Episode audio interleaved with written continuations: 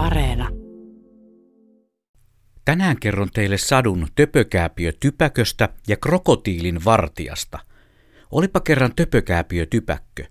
Töpökääpiö typäköstä tuli kuuluisa vuonna 2015 päästyään esiintymään erikoislaatuisen nimensä johdosta maailman suurimmalle suomenkieliselle radiokanavalle sen erikoislaatuiseen luontopakina sarjaan maailman pienimpänä varpuslintuna – Töpöys sen nimessä tulee pyrstön lyhyydestä, typäkköys sen ruumiin rakenteesta ja kääpiöys sen pienuudesta. Paitsi, että se on töpö ja typäkkä ja kääpiö, se on myös tyranni. Ja se on maailman pienin tyranni. Tyrannius tulee sen luonteesta. Kuten olemme viime aikoina saaneet huomata, Tyrannit ovat varsin herkkiä äkäilemään muille lajitovereilleen varsin surullisin seurauksin. Ja nyt puhun siis ihmistyranneista. Töpökääpiötypäkkö ei moiseen pysty eikä halua edes tulla yhdistetyksi mitenkään edellä mainittuihin ihmistyranneihin.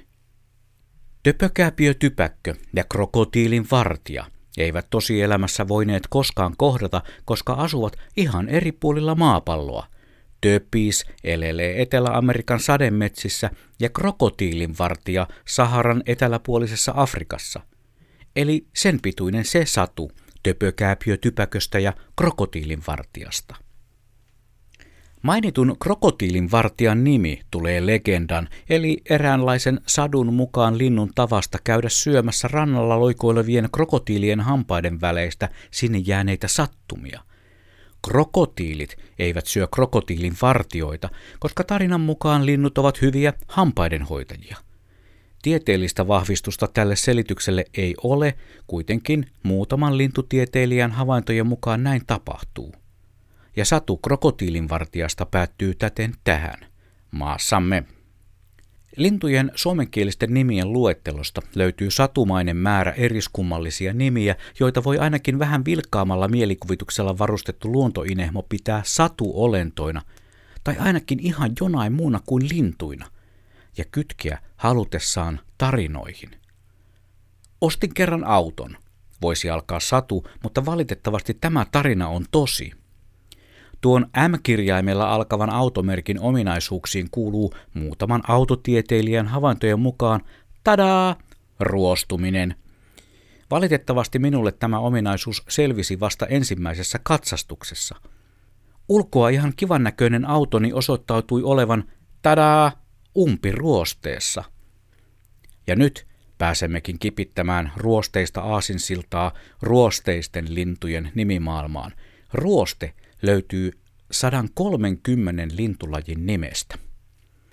Sovitaan, että nyt kerrottavan tarinan katsastusinsin nimi oli Saku Tikkanen, ja ammattinsa puolesta hänen tehtävinsä kuului siepata, napata tai suorastaan kalastaa pois liikenteestä liian ruosteiset ajoneuvot. Uskokaa tai älkää.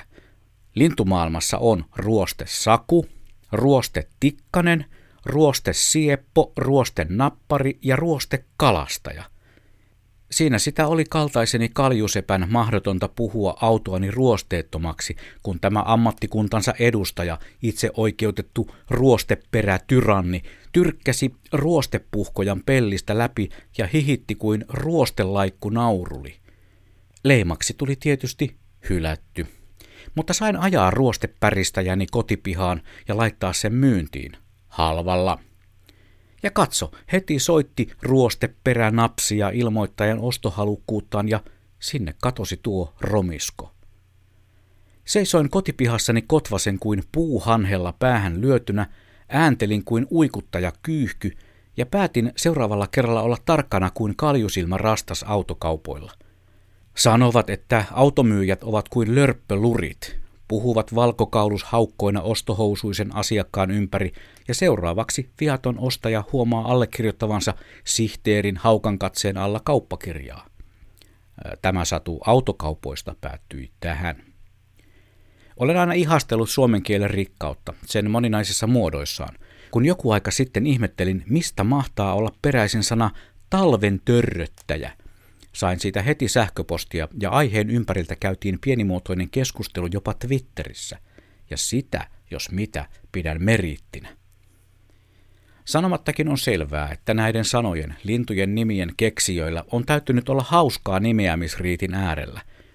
Uskoisin hommaa hoidettavan ihan selvin päin ja asiallisesti, mutta otin itselleni eri vapauden kuvitella mielessäni tilanteen, jossa joukko lintuorientoituneita sanaseppoja on kokoontunut saunatuvalle pohtimaan nimien sietämätöntä keveyttä.